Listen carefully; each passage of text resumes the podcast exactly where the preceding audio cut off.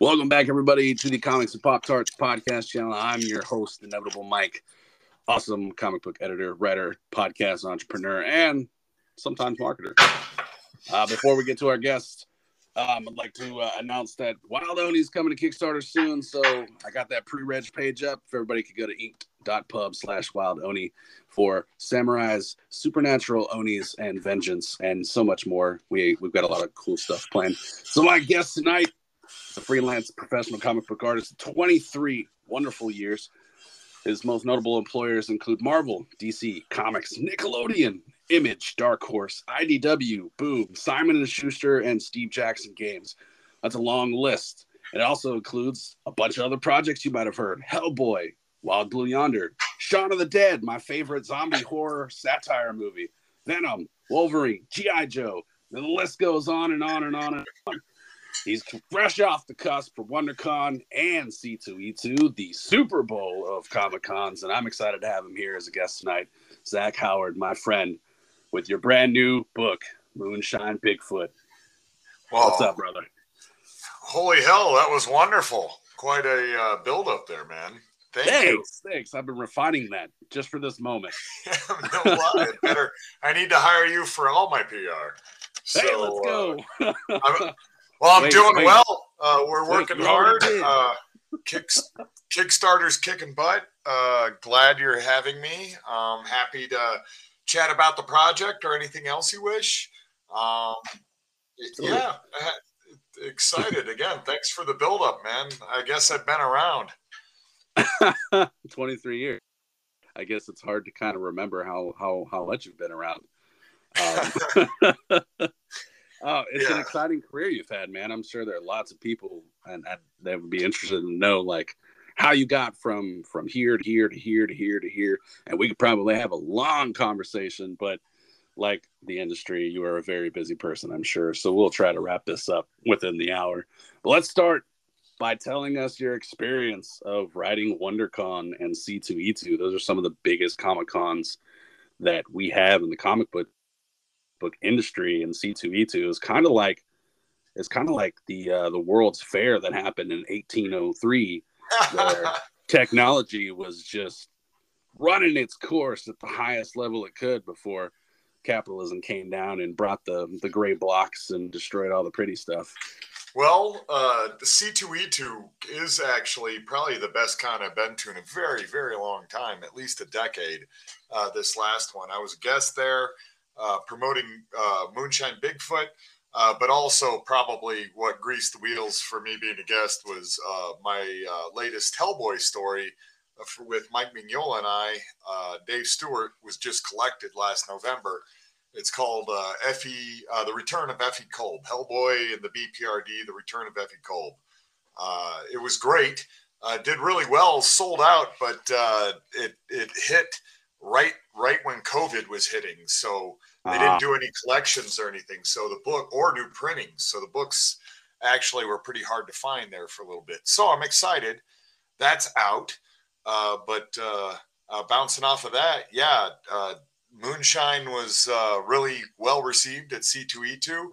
Uh, we were doing a deal. Anybody who backed it got a free five by, I know it's three by five commission Moonshine Bigfoot. Well, really anything you wanted. We did Wolverine and I mean, She Hulk, you know, Death, everything you can think of uh, nice. for commissions. We yeah, did about 45 of them at the show. That was pretty exciting. Uh, uh, the, it reached its goal in 11 hours, which was also cool, which I'm sure you know as well. So uh, that one uh, couldn't have been a better convention, and the vibe was out of control. Felt like uh, the first real con, like I said, in a very long time, probably since the first two Denver Comic Cons before it got bought and sold. Uh, and as far as WonderCon goes, I actually wasn't at that one. Chris Ryall, my editor slash uh, publisher imprint, my image imprint of Syzygy uh, Press, which is Ashley Wood's company. Anyways, long str- uh, convoluted string there.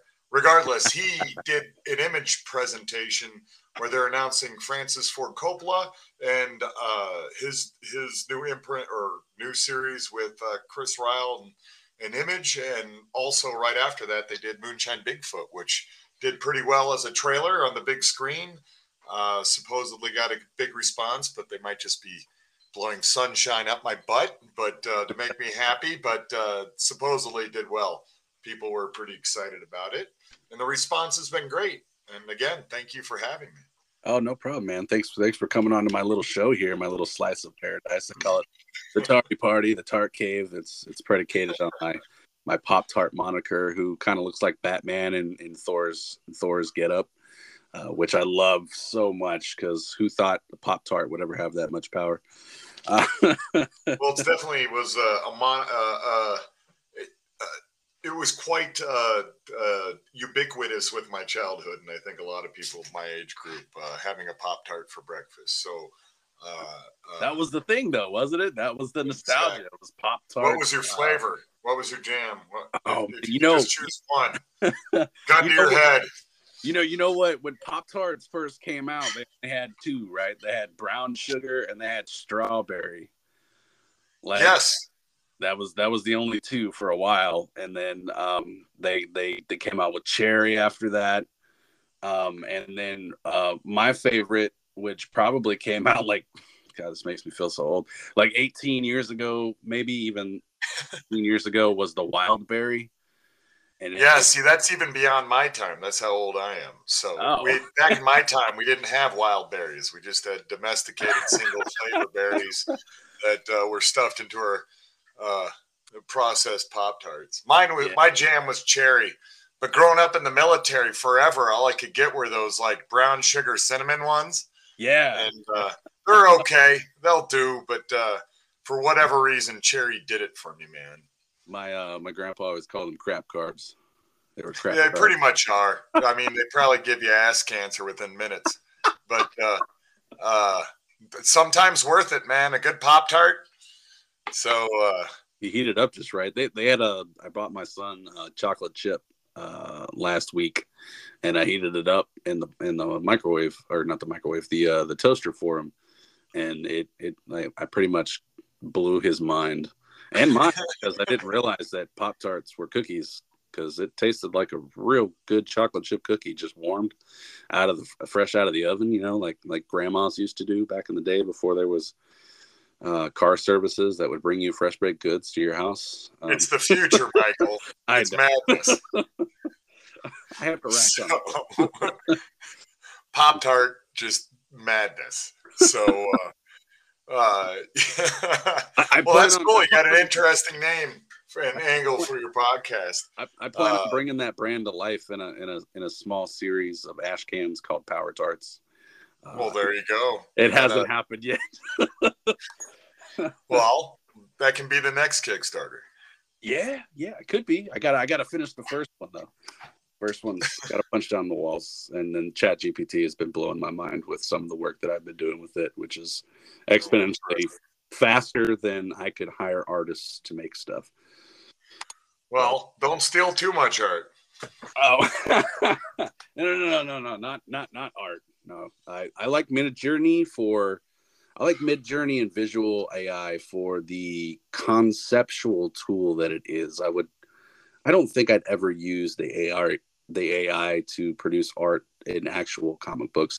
I know I've seen people train it to look like comic book stuff, but I would much rather have a human refined touch to it.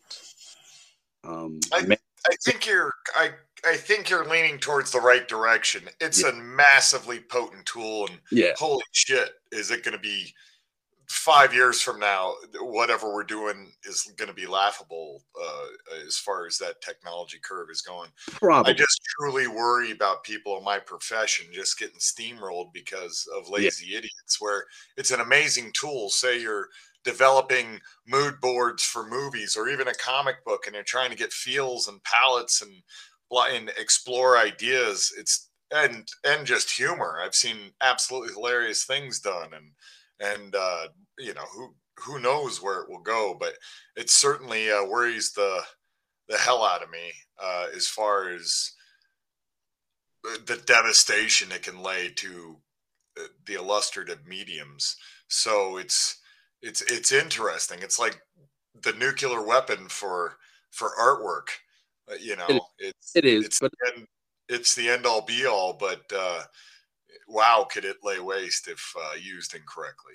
Could be, but the the the biggest Achilles heel that AI has is that is electronic. So, I mean, the smallest the smallest negative charge can kill an electronic device. So, I mean, well, there you go. AI, I, like I, I no like I tell digital artists if they get too uppity, well, when the power goes out, I'm still an effing artist. Exactly. And, uh, exactly. I can still draw if, if the light bulbs. And, and, and, I inject that into the conversation when people talk about it, especially like the the AI uprising nuts, right? Like, oh yeah, it's gonna take over the world. I'm like, just because Sophia got her her independence in 2017 in Saudi Arabia doesn't mean she's planning a globalist takeover in Saudi Arabia because an EMF is just enough to like wipe her off the face of the earth. And, and if AI are really that intelligent, they know that. So it's going to be, yeah. Well, well, I'm moving to the mountains. You guys have fun. Yeah. Prettier up there. Uh, make sure you find a, a, a freshwater spring side of the mountains. We got one. We're good to go. Yeah. Water just gonna put a nice uh, environmental straw sticking right out of the the, the spring, yeah. going right to my it, mouth of my mountain. Running through some bamboo. Yes, yeah. yes, exactly, awesome. exactly. I was thinking, I've seen oh. some of those people in uh, uh, some of those indigenous in Amazon do a lot of cool things with just basic iron tools uh, on those quick videos, like on Reels. Um, yeah, there was two brothers in the Amazon who built like a huge two two story house out of the the the bamboo brush that they have there and then the clay because of the clay dirt that's around them it's so compact and when it rains it gets it gets really compact and hard they built yeah. like a pool stone steps um, they even they even built like little chairs and stuff to go next to cool. it wow i wish we had the stuff out here i'd live in something like that but uh let's, let's, let's get to the book, man. Enough about AI. That's a conversation for another time. Moonshine Bigfoot. Yes, rolled, sir. Rolled into WonderCon and it's blowing it's blowing people's minds. The campaign's doing awesome. But tell us, man, who is Moon what is Moonshine Bigfoot about and, and who are the characters? What's their stories? All right. So in short, it's basically uh uh, uh my kind of high concept pitch would be is uh, it's a kind of a loving satire of 70 80s americana just making fun of it but uh, also recalling kind of the fun innocence of the time whether perceived you know a real an actual reality or not or objective reality or not um, so it's it's basically a comedy uh, that started with uh, uh, one of my uh, uh, actor friends, uh, who's also a screenwriter, well, theater writer. I don't even know Uh, what that would be called. He make he writes plays, people. But uh, regardless, uh, we were coming back from a road trip from a convention that we did, and we were just making fun of like how Hollywood always reboots like you know the Dukes of Hazzard, but they they don't really inject any any real soul or love into the characters the story or, or respect the genre. You know, obviously Dukes of Hazzard comes with its own social issues that didn't don't represent well nowadays uh, as far as uh, the Dixieland crap that was in it. But you didn't really realize that as a kid. You just watched Bo and Duke outsmart a fat guy and an idiot sheriff. And uh, uh, that's what you loved it for. You really didn't understand, you know, who General Lee was and what he represented and things like that. So um, when we were mocking it, I was like, instead of trying to just retread a tire, make it your own. Do something fun. Finally, I said, like, have Bigfoot driving the car, and that eventually led to Bigfoot running moonshine to you know us just coming up with this invented world where Bigfoot existed and he was running moonshine and hot rods in the Alabama Georgia border, you know, and it, it, it ended up being 1981, you know, uh, America, which thus the Americana part of this, and we bring in all sorts of tropes from, uh, uh, uh, like he'll be running BJ and the Bear off the road, and and uh, a few few callbacks to you know a lot of the fun shows of the time or even the first wave of anime like speed racer and things like that we're bringing in a lot of that flavor um, just to uh, basically uh, uh, a nice shiny uh, gem for gen xers. Not, not, that it won't be funny for whoever the hell you are but uh, uh, so far it seems to be people of my generation seem I don't know. You see diamonds in their eyes when they watch the trailers and stuff. So I think we hit on something very good, and we're pulling out. I, I think a lot of fun, you know, uh, uh, uh, parts of entertainment and and uh, uh, pop entertainment. Eh, really, anything from that era. Uh, we even have how silly our universe is. We have Ronald Reagan as a character. He's actually a resurfaced Chuck E. Cheese animatronic doll that uh, uh, acts as the president. So he say he's at the middle of the State of the Union address the, in Congress or wherever the hell they give it, and suddenly he goes into a 20 minute pizza deal song. Uh, uh you know, and goes on, and everybody's just light, politely listening, not really paying attention. He goes back into his speech. Nobody the wiser. Nobody seems to care. Um, we have a lot of wacky stuff like that. Uncle Pineapple, the the disgraced former child TV star, um, and his uh, puppet run the black market of the South, and he's a constant drunk that's just puking while his bird is running the business. And uh, uh, we got, of course, Bigfoot, who's just a, a good old boy trying to make do in this world, uh, running his family uh, moonshine business, and we have a, a, a wonderfully funny opening for kind of an Easter egg for uh, uh, comic book readers uh, or fans of comic book legacy. We pull upon the Superman opening, and uh, uh, Baby Bigfoot is is uh, put on a logging truck by his parents right before you know the the Bigfoot parents' forest burns down. he bumps off in rural Georgia, and a pair of kindly uh, uh, childless moonshiners find him and raise him as their own, and the the townsfolk just take him as one of their own, as just the hairy kid.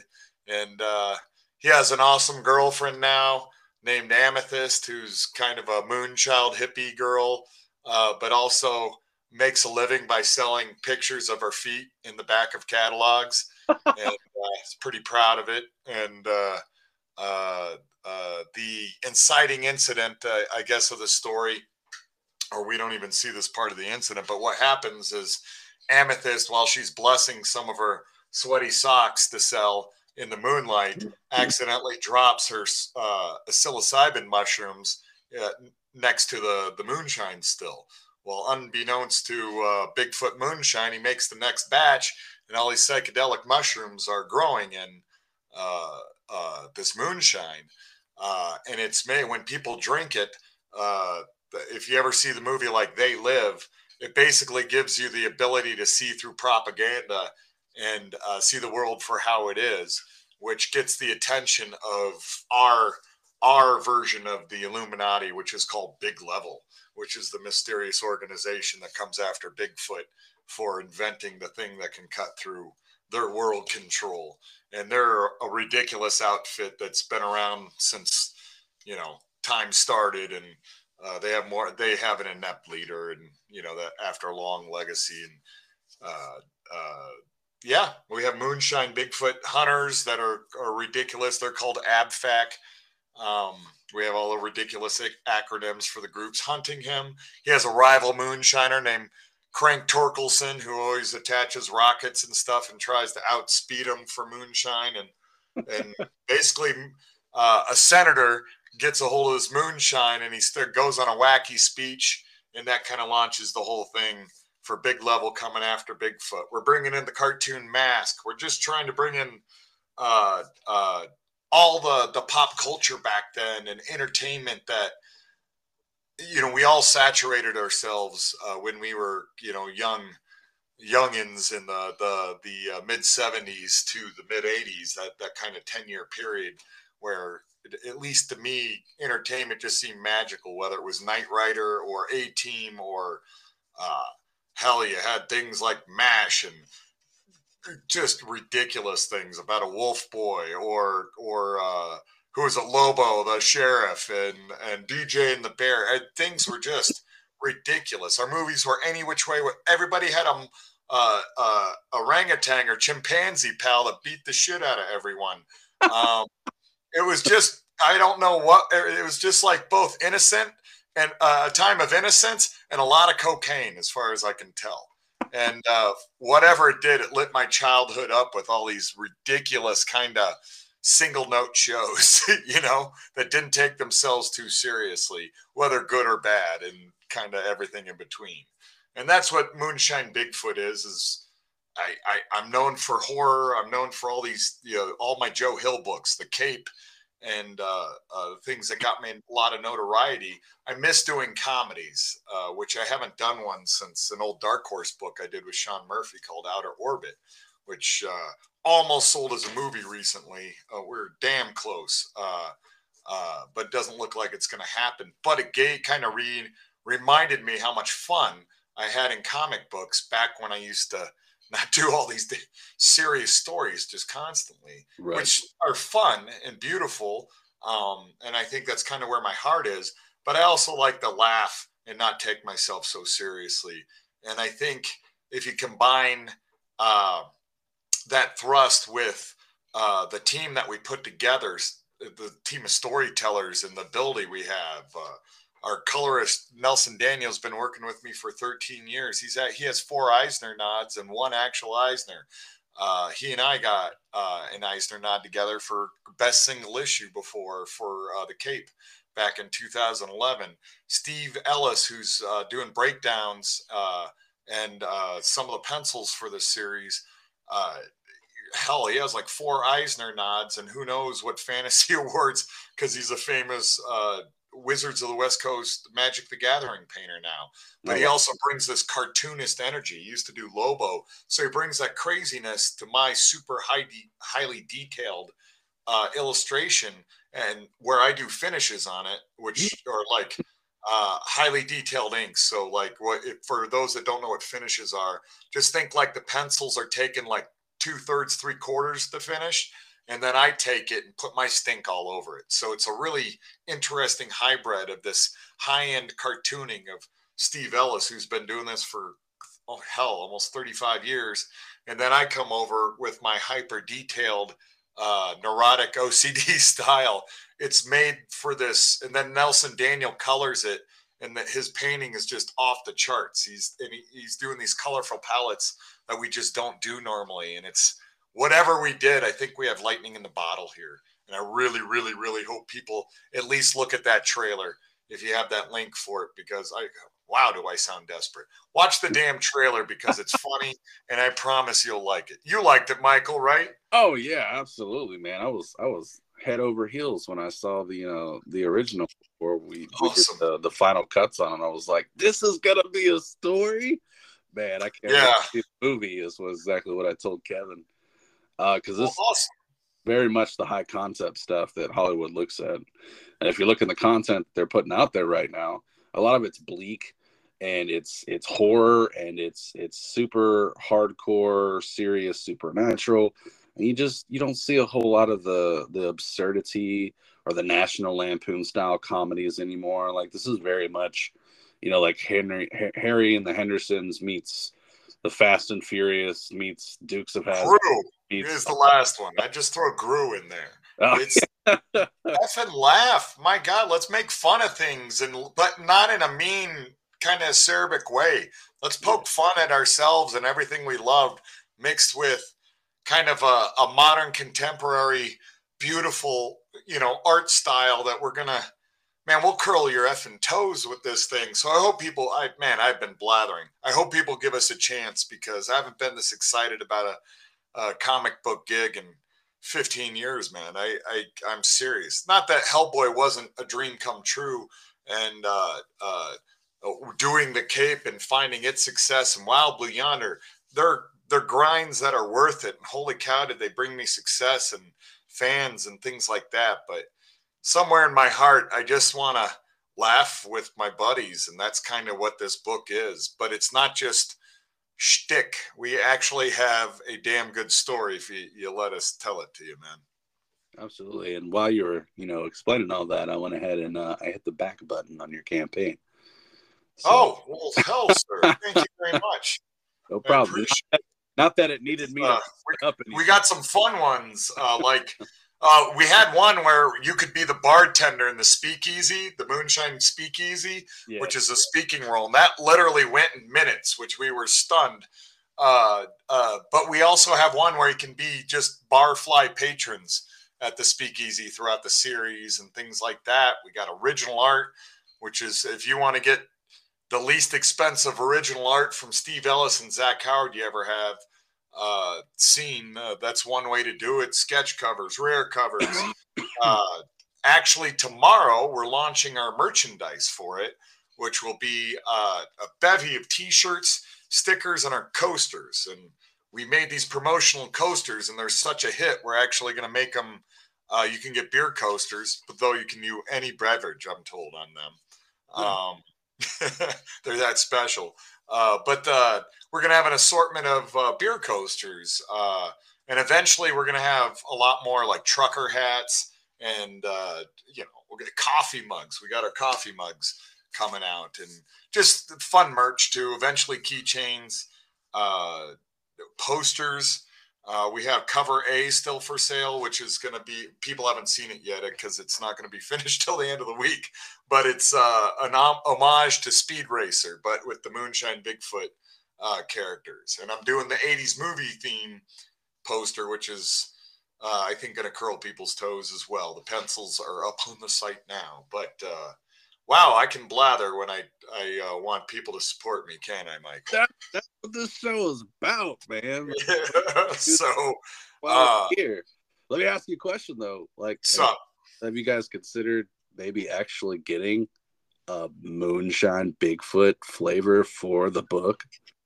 Well, as far as flavor goes, if you mean like beer, we're actually going to have a moonshine Bigfoot beer made later later this year by uh, a brewery called Onco Brewery out of New York oh. City, which uh, my in-laws run, and it's nice. a plus amazing beer. And uh, they're going to design a moonshine Bigfoot beer, which we'll release at one of these shows for kind of like a moonshine Bigfoot drink and draw. But I suspect that's not what you were talking about as far as flavor. Yeah, yeah, no, no, it was, it was no, you, you had the right idea. I just, I was gonna throw it out there. That my buddy Scott at Three Alarms Comics uh, when he moved into his new building, he had this all this space, and he got a partner, and uh, they started a brewing company, and it's right there next to the comic shop. like literally, you have to go to the comic book store to walk through the doors to get to the brewery in the back, where he's got a nice little setup for people to sit down. And uh, well, maybe we uh, talk to him about it because that's definitely the direction we want to go. We think we have lightning in the bottle here, um, and we want uh, hell, we even love our logo, and it, I, have never been so excited. the logo is awesome. Yeah, thanks. And uh, so beer would be great. I'd like uh, the hell. I'm in Colorado. I was talking to a pot shop about possibly doing something. I don't care. I just want things that are fun uh, to be associated with this uh, property, uh, uh, and that's what we're doing right now. And by the way, it's already picked up by Image. Um, going to be out this February. Congratulations. And, uh, uh, even even better. Here's a cool thing. If you notice, you backed.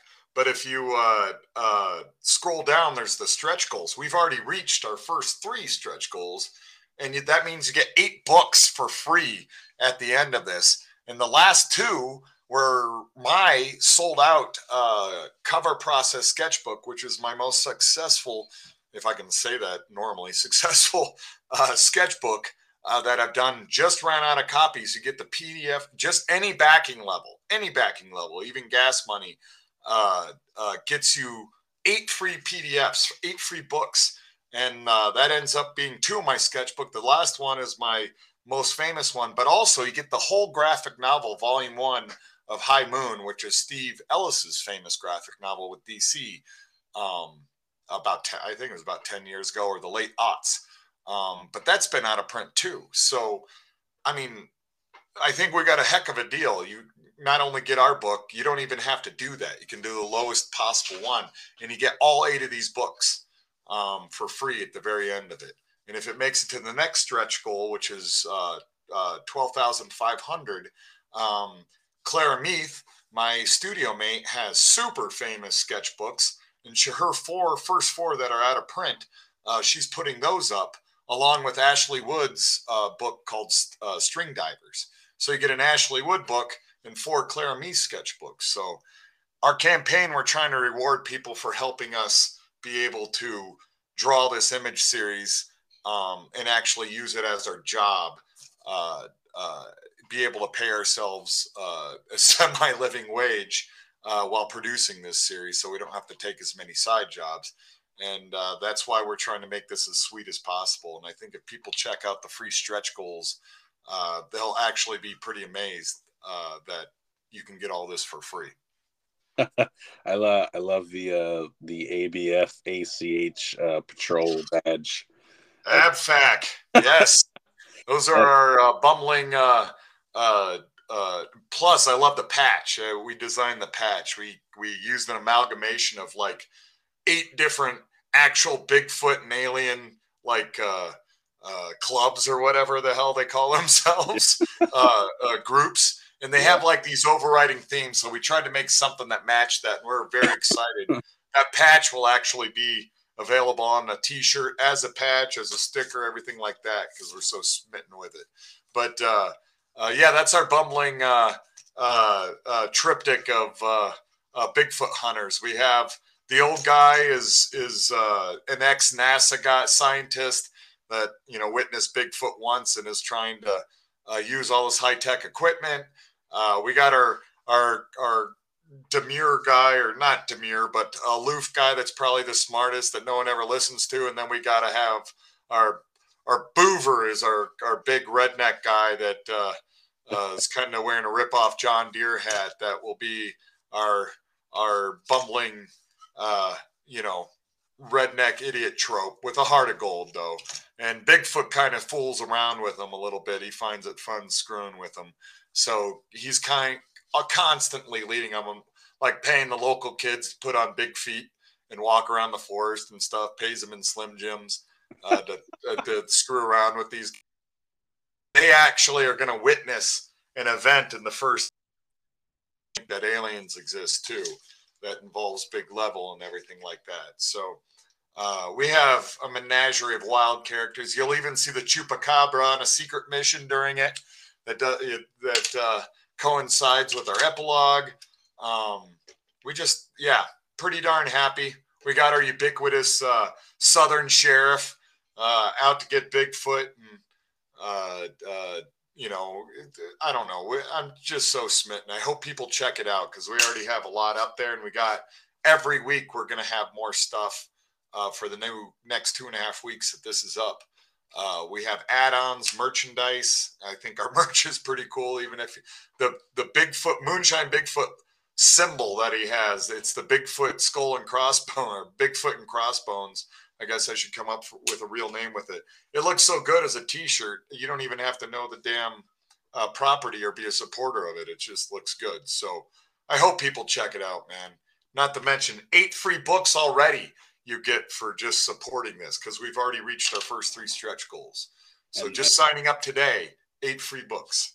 Yeah, that's that's difficult to do the stretch the stretch goals. Uh, it's not something that every campaign pushes through, especially all of them. And there's one left. So, but uh, fear not, I will make sure that all the links required go in the uh, show notes for this episode. I don't know if you know this or not, but I'm on iHeartRadio, and Spotify. Oh, oh awesome! And Apple and all those other ones. Uh, every one of them except for uh, Pandora. Which, well, screw you, Pandora. We don't like you anyway. like, get I, out of here. I'm hoping. Uh, I'm hoping to get on Pandora or XM. XM. If you can, then Pandora and XM are cool again. But until then, screw them. So uh, hopefully, jerks. hopefully I'll get good traffic. And later, later on this summer, I'll be diversifying my marketing for podcasting. So hopefully, I'll get I'll get way more out there. And these links, uh, when when you're done with the campaign, make sure you refine your link to the previous campaigns to a storefront where they can go. Because if that's the case, then you can turn my my show notes link into a link that pays dividends in the future on Passive Pilot. Uh, Outstanding, and we'll do. We'll have backer kits, so even after this campaign ends, you won't get all the cool swag, but you'll still be able to get a signed. Because one of our tiers is signed by the entire crew, which is a near impossibility because Nelson Daniel's in Chile, but we're making it happen uh, with book plates. It'll be the only way to get it, and we'll have that running literally until February when the series comes out. That's when Image wanted it out after oh, Christmas. Oh, nice. So, um, uh, so we will have that. So thank you very much for this, uh, oh, Michael. No problem. Uh, I hope all your fans. I know I'm a blathering idiot. I've been drawing uh, 3,000 characters trying to get this poster done and doing two shows. I just got my voice back, kinda.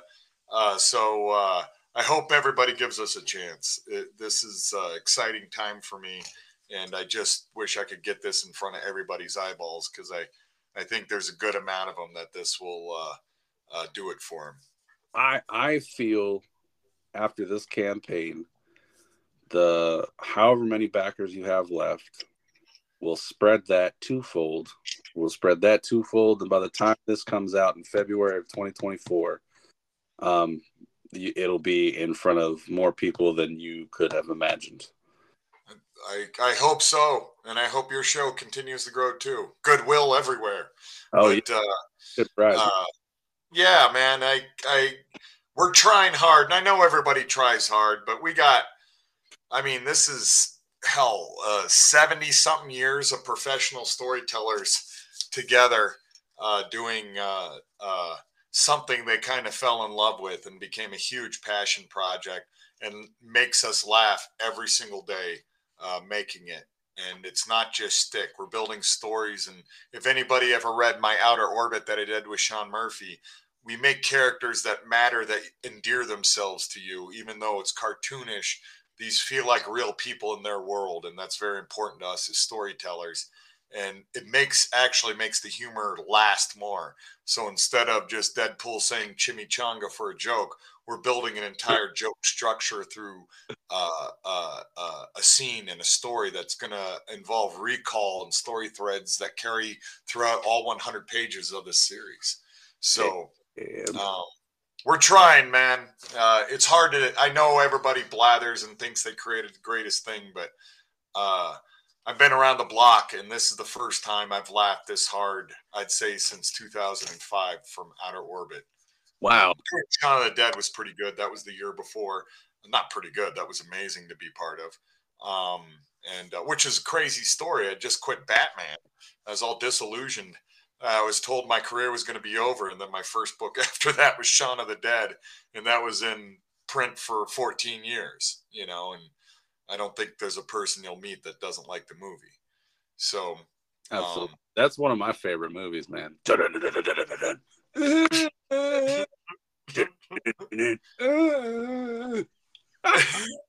Every scene of that movie is just beautiful. It's just beautiful. Yeah. And if you watch uh, the brilliance of them, is they alternate. They really mix their serious tones in well, which creates a.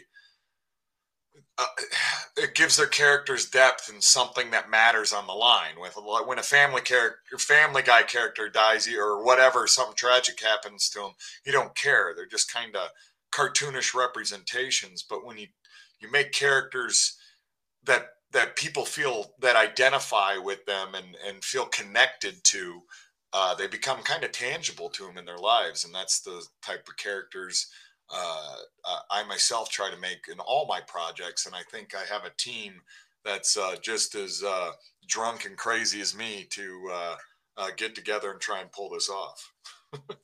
Um, so well like you said man you could have said it better. You got lighting in a bottle here i think. What um, what's some endearing advice that you could give to uh, uh, lowly ad- ad- admiring or, or aspiring artists or, or, writers out there who, who are trying to make a career in comics?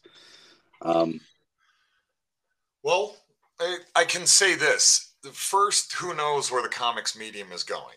We got, I mean, as we're talking about AI before, the comics medium's in a weird, weird flux. Is the medium going away? I should say the comics industry's in a weird flux, rather. Comics medium's not going anywhere. It's been around since literally probably whatever we were precursors to you know our final human form here. Whatever weird looking uh, large browed idiots that we were they're probably still drawing to communicate symbols and things like that. So we're always going to use imagery to tell stories because it's universal. You don't need to know the language if the, the, the symbols you're drawing represent things in life that any human can identify with. That's the power of the medium. You don't need sound, you don't need motion, but you can draw something uh, uh, 50,000 years ago uh, that's a buffalo on a wall. And today we can go, oh shit, that's a cool looking buffalo on the wall. I wonder what their life was like. And you can start connecting to that person that you just jump all across that time and and and you're touched by the hand and thoughts of that person. Um, I think that's what's beautiful about this medium. Uh, however, obviously, the print medium's in, it almost dead, and it's going to become a niche. So to become a pro at something that's in a weird flux right now, we don't know. Obviously, there's going to be digital outlets for this. Um, what the final form and forms of that are, who knows? But we can't control that. We can't control if everything goes digital, if everything goes kind of motion cat uh, like uh, uh, comics if think whatever it is a pan and scan if uh, uh, everything turns into some sort of minor animations per frame uh, mixed with just some niche printings of books for coffee to you know for the deep collectors who knows where we're going? That's that's kind of where i'm leaning but who knows? No one knows no one ever predicts the future correctly. So who knows? So all you can do is control what you do. And if if I go Alan Watts about it, I would say know exactly if money were no object, and and the irony is if you're working in comic books, money is no object because it's never an object because we're almost always poor, all of us. So uh, it, we we get we're the the bottom of the food chain uh, as far as it goes. The creatives for a project, the, the people that come up with it, the artists and writers seldom get rewarded the most or or what they deserves. So you got to get it out of your mind that I'm doing this for money and a house and blah blah blah um, and esteem and things like that. You're in a niche medium. You're not gonna be as popular as as uh, Elvis ever. Okay, doesn't matter. Does no one cares about the most popular comic book artist? Nobody knows outside of comic books. Very few people know Mike Mignola, and he's one of the most seminal talents of, if not the most seminal comic book talent in my lifetime. People just don't care. They'll know uh, Real Housewife of whatever city more often than they will Mike Mignola. So that's how society's set up. So you got to get fame out of your head. So if you can get money and fame out of your head, if neither of those things are objects that are, are goals that you're trying to attain, the truth is closer then. That that's those are just that's just noise. So when you get real quiet like that, you get all that crap out of there. You just ask yourself, what do I want to do if money and, and and fame were not an object and accolades and all that? If those weren't objects, what would I do with my time? And if you're if if what you do with your time is to create something, and in my case, comic books or uh, or write comic books or draw comic books or whatever um, it is, you could be film, animation, uh, uh, video games. That's what you need to be doing, not anything else that you think's popular or whatever. Uh, you need to be working towards that goal because the money will come. I'm. I decided not to I decided to mostly, I can't say completely leave the the superhero realm. So the big two I seldom work for anymore. I've done Venom, you know, recently did Venom covers and stuff. Uh, and that was just to kind of titillate myself. I'd never drawn the character, but you're never going to find me in a long run of X Men. Not because there's anything wrong with that medium, but it brings me no joy. So I won't waste my time with that, and I don't really care about the the the fame and fandom that comes with that. So my goal is to own my own stories. I've always found the most success, i.e., Wild Blue Yonder, uh, when I do my own thing and believe in myself. So I, I would rather tell people to really understand yourself, really get quiet, and and find out what you truly want to do, and just do that. Now, when I say just do that, that's that's when the fight starts. That's when the mountain climbing starts, and you got to understand every person you see that is successful is a bad MFer. They might not be likable, they may have personality flaws, but they have clawed their way up a mountain. You didn't see the decade or decades that they put in to get as good as they are. So you if this is what you want and you don't care about being poor or whatever, you're going to find a way to do it. And that means to be honest with yourself. Eh, where am I as a professional? If a professional's over here, if I want to be a writer that's as good as Jason Aaron, why why am I not as good as Jason Aaron? And you got to find those deficits and work on them. Sometimes those deficits take 10 years to own those skills to really to really get good at writing. For me, drawing, it took four hard years to get Batman from being a potter to learn teaching myself how to draw to doing the Hellboy resource manual to getting detective comics to being disillusioned, quitting, and then getting Shaun of the Dead and my all my other crazy batshit uh, uh, history of comics that I've had, but I've always had my eye on the prize that I want to own my own IP. I don't want to go to Star Wars. I want to make the next Star Wars. So that's what I work on. I don't care about anything but that. I want to make I I want to make stories and IP and products that change that stick with people their whole lives. I want somebody to come up to me and tell me, "Man, I saw Wild Blue Yonder, and it never leaves my drawing table. I learned so much from it."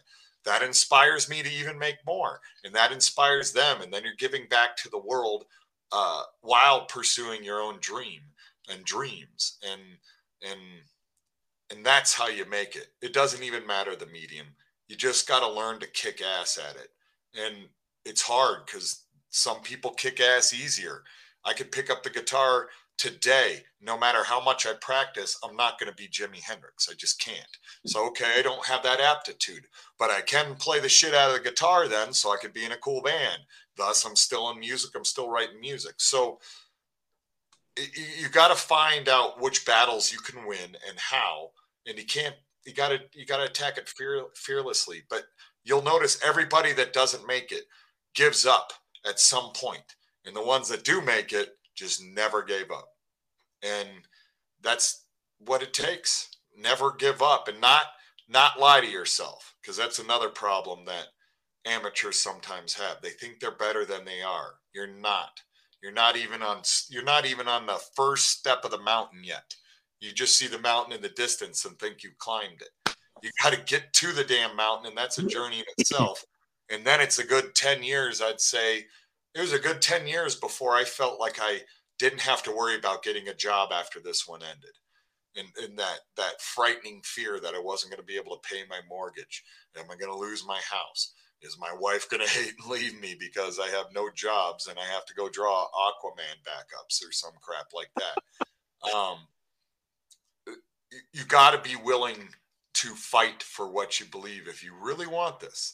And if the answer at any time, and when you go to bed, you're not thinking about, you know, breaking into comics and screw breaking into comics, making your own story good enough that people can't ignore it. Um, whether that's writing, drawing, or both, uh, or whatever you're making, you got to get good enough that people can't ignore you. And that's how you become successful in that medium. And it, it's not magic, it is work, thoughtfulness, uh, having a critical eye of yourself without getting overly depressed. It's walking that crazy tightrope. And that's why you see so many, or so few rather, successful people in, in these niche mediums and these art mediums, music, uh, acting, uh, making comic books, in any of the, the fields, uh, expert fields that you need to do that, uh, or skills, you know, drawing, writing, coloring, editing, publishing all those things takes profound skill and effort and people just think they can come waltzing in to people that have been working their butts off. And don't get me wrong, a lot of people that have made it forget that they were uh, survived a hard journey and they don't pay that forward and help those below them. That does happen, but most will. Most will say, shit, that was tough. I will help grab the person next below and pull them up to the summit with me. So work hard enough to get within arm reach of somebody that's a little bit above you and tether yourself to them. Um, but never overestimate your skills. Don't resent people if they don't like your work.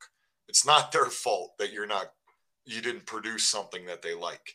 Even if you think you got you wrote Godfather, you still got to get somebody to read it and like it. Um, uh, and I don't know. This is a lot of uh, blathering, rambling truth. I'm saying, but you gotta, you got. This is a passion-based field, so you gotta nurture that passion in it. And if you don't have that passion, it's just manufactured. You just wish you were on the other side of the table, standing next to Todd McFarlane.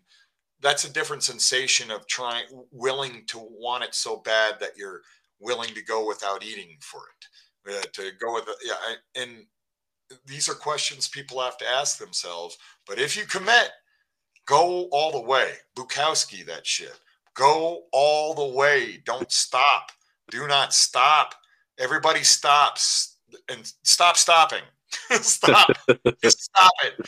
Um, and and that's the problem is people are so ready to quit when things get difficult. And holy shit, diff- the only difficult thing is the first step up the mountain. Everything else is just momentum. So, you know, people have to take a chance in themselves, but not flippantly. They got to be willing to put the work in. And it is a grind. And if you haven't been through it, you have no clue. It's going to be harder and lonelier, and you're going to want to quit every day. And lonelier than you could possibly imagine. You're going to want to quit every day. And you got to be willing to fight through that. And you've you've probably in creating this podcast and and your editing and writing and things like that michael i'm sure you've you've in your you you are in your own struggles with this right now but people don't give you things no, mm. we're not trust fund kids in this world oh, yeah. people want what you want so you got to want it more and you can do it without harming people and you can do it while being ethical um, and you can do it in your way whatever that individual way is but you got to go hard and you can't quit yeah, I just I just woke up one morning and I was just like, actually, you know what it was? I I subbed I subbed a, a podcast for a client I was working for who couldn't make the episode, so I subbed uh, for um, I subbed for him to explain what the book was about. It's the first book I, I edited credits on, and um, I didn't like how the interview turned out and I was very critical of of not myself, but just the host in general for kind of the really bland line of questioning and the really unorganic uh, vibe that I was feeling. There was no connection. I was like, I I could do so much better, and so I kind of like I don't know, like my mirror image like jumped out, and my or my shadow tapped me on the shoulder from behind. He's like, "Can you now?" and I just challenged myself. That's Carl Jung shit. Know your yeah. monster, man. Your darkness. Yeah. So yeah, that's it, dude. that that monster's in there. Tap into it. It's powerful. Yeah, and he just kind of like he challenged me. It's like, well, fucking shut the hell up and do it. Then I was like, okay. Um, so you know, episode one to you know season four, episode five. Uh, there you go, man. You but it doesn't just happen. You had to grind, and you got to make it. Got to make that decision. It's it's if you're going to make a decision to get healthy, physically healthy, mentally, whatever you're going to do, whatever you're going to achieve. It, this is talking. And I feel like a, a, a YouTube butt model. Whatever you believe, you can do. Um, but it, it's literally just a decision, wasn't it? Yeah, it was, it was just the decision, and the work was just the steps, and the product is the steps in conclusion. So yeah, yeah. In action, there's no amount of words that are ever uh, uh, that carry more weight than action. That's why people are like, uh, "What should I do for this and that to break into comics?" Make your own comic. You want to break into comics? Make your own damn comic.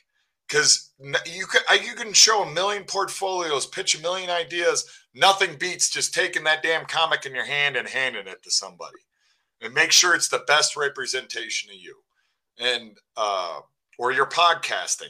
You don't tell people that you're a fucking great podcaster. Sorry, I'm cursing a lot now. You're good. Um, I'll put sorry the- about everyone's virgin ears. um, but uh, uh, you made it happen. You actually did a podcast, and I bet your second podcast was better than your first, and your fifth season podcast is better than your first season, and that's how it goes, man. It, it uh, but it wouldn't have happened if you didn't start recording it and just told people, "Man, I'd be such a great podcaster." You just don't know. That'd be I, so I, awesome. I that a lot in like football fans, like like yeah, yeah, yeah. exactly right. like, put your money where your mouth is. exactly. So you know, just uh, it's it's being a pro artist, a pro writer is no different than being a pro ball player. Yeah, it it's it's taking your skill set to such a level does that mean that means you got to sleep well. You can't party as much. You got to organize your time better. You have to practice and train. All these things like that just so you can perform uh, just for a possibility to perform with the, the big leagues. Just for the slightest possibility. And when you get there guess what? You still got to work your butt off because now you're with the best of the best of the best. And you got to kick even more ass because you're you're amongst even stiffer competition. So that it never gets easier. The only thing that gets easier is your experience level helps you understand the perspective of it that it's always a fight. It never ends, but you got to get in the damn fight to even be part of it. Yeah, otherwise you're just sitting on the couch, you know, talking about uh, what could have been or what they should have done with Daredevil or blah blah blah xyz or the new schneider movie blah blah blah. Who gives a flying s? Your opinion doesn't matter. Those people making the film whether good or bad uh, or all the stuff in between they don't they don't care because they they're on the mountain and you're on your couch. So stop being on the couch. And if you're going to be in a chair being be in a damn drawing drawing or writing chair. And that's it. Those are the only times you sit down. Man i'm, I'm stand be- up sleeping jerks I'm gonna I'm gonna be thinking about you at uh, Mississippi Comic Con on June 24th, uh, where I'm happy to announce I'll be presenting a panel, uh, which is basically about overcoming yourself to step into the the, the spotlight of, of comics as a career, and uh, it it harkens on how to overcome imposter syndrome and how to overcome all these different types of of things that have been propagated by by uh, by gatekeepers in the industry that say you have to be a certain X, Y, and Z to do this and accomplish that. And I, have gone through a process where I've dispelled a lot of that, uh, including this podcast has been a, a, key a key into that because it's been a key into connecting with creators like yourself uh, with lengthy, long, calibrated careers uh, built upon some of the biggest brands uh, that that that are known in household names, and being able to build that bridge between you know where I am, where I am, and where you are, where you are,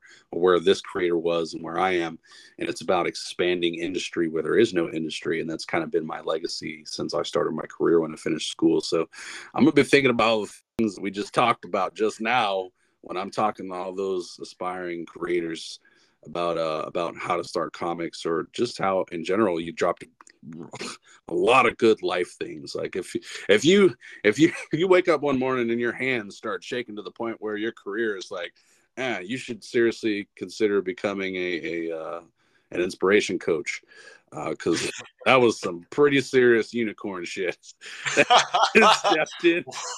well, fantastic, dude. First, say hi to all the Mississippi uh, knuckleheads. I played ball for Mississippi State in college, oh, and uh, uh, haven't been back since. But I did five years uh, uh, in Mississippi after the Marines, and uh, so say hi to everyone. And two, that's beautiful. Teach people to self-actualize, yeah. and you don't need to teach them a damn other thing because they're going to teach themselves. They're going to be on fire to teach themselves. Absolutely, uh, Japanese uh, mythology, man. Uh, to give a man a fish, he eats for a day. Teach a man to fish, and uh, and uh, he he can eat for a lifetime.